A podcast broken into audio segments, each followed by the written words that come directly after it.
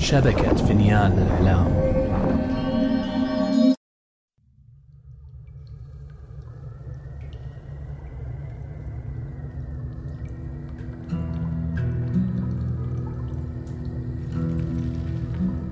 افتح يا سمسم. يا لقوة هذه الكلمات الثلاث، فبها حصلت على ألذ ما في الحياة، وبسببها لقيت حتفي أنا وزوجتي على أيادي 40 حرام. اسمي علي بابا، ولكن هذه ليست قصتي، هذه قصة ابنتي شادن وسعيها للثأر.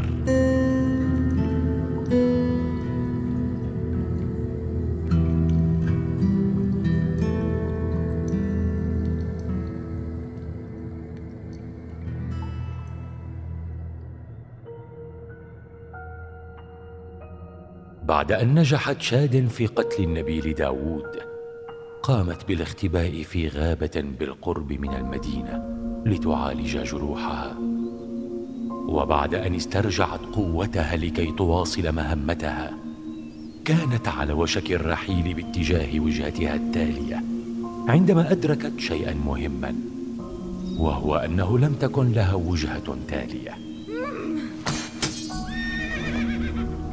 أخفقت يا سام، كان كل تركيزي على قتل اللص ولم أفكر في أنه قد يعلم أين أجد الآخرين. كان علي أن أستجوبه قبل قتله. جلست شادن تفكر في طريقة للحصول على موضع لص آخر. آخ، علي أن أعود إلى العطار السافل. فتركت سام مخبأ في الغابة، وعادت متسللة إلى بوابة المدينة، إلا أنها وجدت أن الوصول إلى العطار بمتجره لن يكون سهلاً، لأن رئيس حرس داوود قد قام بتوزيع الحرس على أرجاء المدينة بعد مقتل اللص كي يعثروا على شادن.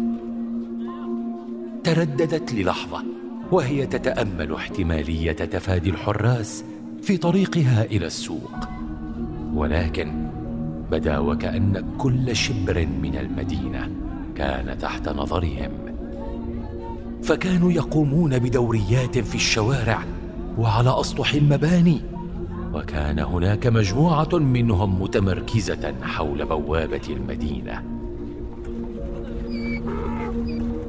حينها انتبهت لاقتراب بائع من أطراف الجبل نحو البوابة بعربة محملة بالخضار والفواكه، فأخذت تناديه ليتوقف. أنت، قف عندك من فضلك. لحقت شادن بالبائع الذي لم يتوقف عند طلبها، فالتفت حول عربته وأرغبته على شد رسن حماره كي لا يصطدم بها.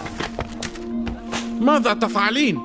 سوف تدفعين سعر جميع الخضروات التي تسببت بإيقاعها. لا بأس لا بأس. هل أنت ذاهب للمدينة؟ أجل، ماذا تريدين؟ أريدك فقط أن تخبئني في عربتك وتوصلني إلى محل داخل السوق. لماذا؟ هل أنت في ورطة ما؟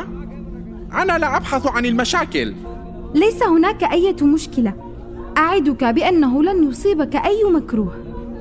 لم يبدو البائع مقتنعا، فأخرجت شادن صرة نقود ورمتها له. فماذا تقول؟ فخبأها البائع داخل العربة وتوجه بها نحو المدينة المكتظة بالحرس التي تراقب حركة المتجولين بالسوق، ووصولا إلى السوق ومتجر العطار. خارجه لمحت 2 من الحراس اللذين كانا يمران أمام المتجر، فهمست لصاحب العربة. هل لديك عباءة؟ لفت نفسها بالعباءة الداكنة التي أعطاها إياها العطار وغطت رأسها بها، ثم قفزت خارج العربة بصمت. ادعت أنها تتأمل دكاناً قريباً، إلى أن وصل الحارسان إلى آخر الشارع واختفيا. ثم دخلت المتجر مطأطئة رأسها بحذر. بمجرد أن رآها العطار مضى نحوها وأمسك بها من كتفها بانفعال. اخرجي من هنا، إذا وجدك الحراس هنا سوف يعلمون أني كذبت عليهم من قبل. اهدأ، أحتاج إلى معلومات وسأعوض أتعابك في مساعدتي بالطبع. ستعوضين أتعابي؟ ألا تفهمين؟ الحراس تبحث عنك في كل مكان، سيقتلوننا كلينا إذا وجدوك معي. لن أرحل دون معلومات، كلما أسرعت بمساعدتي تركتك في حالك بشكل أسرع. افت، حسناً أسرعي، ماذا تريدين؟ أريد العثور على اللص الثاني. وما أدراني أين اللص التالي؟ أليس لديك مصادر؟ أعلم أنك جزء من شبكة العطار وأنكم تتبادلون المعلومات ما بينكم. سوف يستغرق مني أياماً الحصول على معلومات من هذا النوع، وبفضل أفعالك ليس لديك رفاهية المكوث في المدينة لهذه الفترة. حسناً، إذن فقد دلني على من أتاك بالمعلومات عن داوود وسوف أكلمه بنفسي.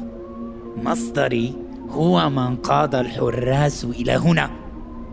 أتظنين أن التخلص منهم كان أمراً سهلاً؟ لا يا فتاة، لا أستطيع مساعدتك بأي شكل. لابد من وجود طريقة. لا توجد، ارحلي من هنا الآن. خرجت شادن من خلف متجر العطار بغضب. مشت بين أزقة المدينة وهي محتارة، حريصة على أن تبقي وجهها ودرعها مغطين بالعباءة وهي تتفادى نظرات الحراس.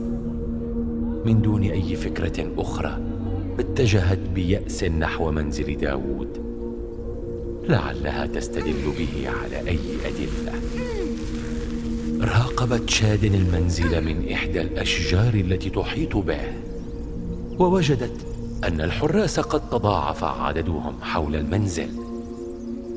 أخذت تقدم أظافرها بحيرة وهي تحدق بهم. فكري يا شادن، فكري. كادت تفقد الأمل إلى أن فتح باب المنزل ورأت غلاما يخرج وعلى رأسه صينية مخبوزات. جاء إليه حارسان وأحدهما يقول: يا فتى، أعطني إحدى المخبوزات، إني جائع. هذه المخبوزات ليست لكم، الطباخ يحضر لكم الطعام بالداخل.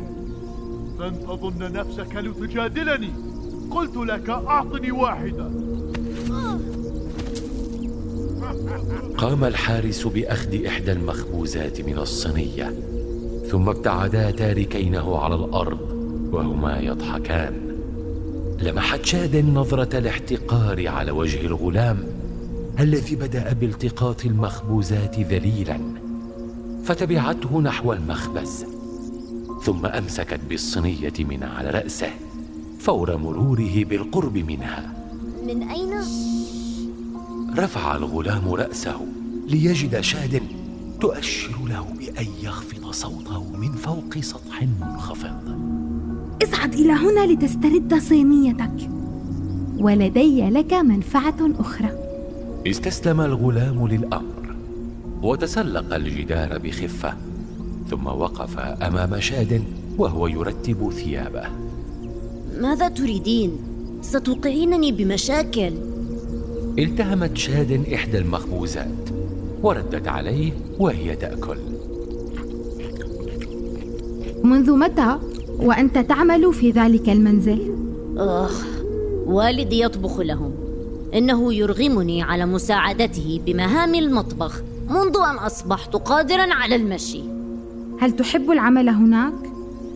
رأيت ما فعل بك الحارسان، إنهم جميعهم متنمرون، وكان صاحب البيت يدعهم يفعلون كل ما يريدون، حتى وإن كان ما يريدونه هو معاملتنا كحثالة. أتريد أن تنتقم منهم؟ أنتقم منهم؟ كيف؟ يمكنك مساعدتي بشيء، أريد معلومات عن صاحب البيت. معلومات؟ أنت الفتاة التي يبحثون عنها. هل ستشي بي؟ من وراء ظهرها وضعت شادن يدا على مقبض خنجرها. لا، لما أساعد هؤلاء السفلة؟ فتركت الخنجر وهي ممتنة لأنها لم تضطر لاستخدامه. ولكن كيف سأنتقم منهم إن أتيتك بمعلومات؟ الحراس لا يريدونني أن أحصل على هذه المعلومات. ما المعلومات التي تريدينها؟ هل سمعت بأي شيء عن 40 حرامي من صاحب البيت؟ نعم، كان يصل للنبيل رسالة كل شهر، وسمعته مرة يقول لرئيس حرسه أن الرسائل من أحد أصدقائه من 40. عظيم، أريدك أن تحضر لي من المنزل أي شيء قد يدلني على عنوانه. لا أدري، أنت تطلبين مني القيام بمجازفة كبيرة. ابتسمت شادن وأرجعت للغلام الصينية، ولكنها وضعت قطعة من الذهب. أمسك الغلام بالقطعة بتعجب وهو يقول: هذه لي؟ هذه هدية، ولك مني أخرى إن حصلت على العنوان. هل تعلم بالغابة خارج المدينة؟ أومأ الغلام برأسه وعيناه تحدقان بالذهب. سأنتظرك عند مدخلها وقت غروب الشمس. إن قررت قبول عرضي لاقني هناك بالمعلومات. وعندما رفع عينيه عن قطعة الذهب كانت ذهبت عنه.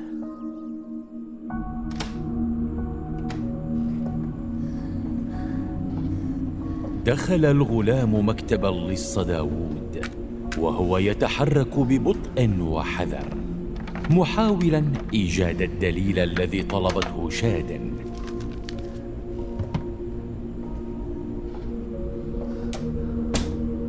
إلا أن تسلله لم يبات دون ملاحظة. ماذا يفعل ذلك الآفة؟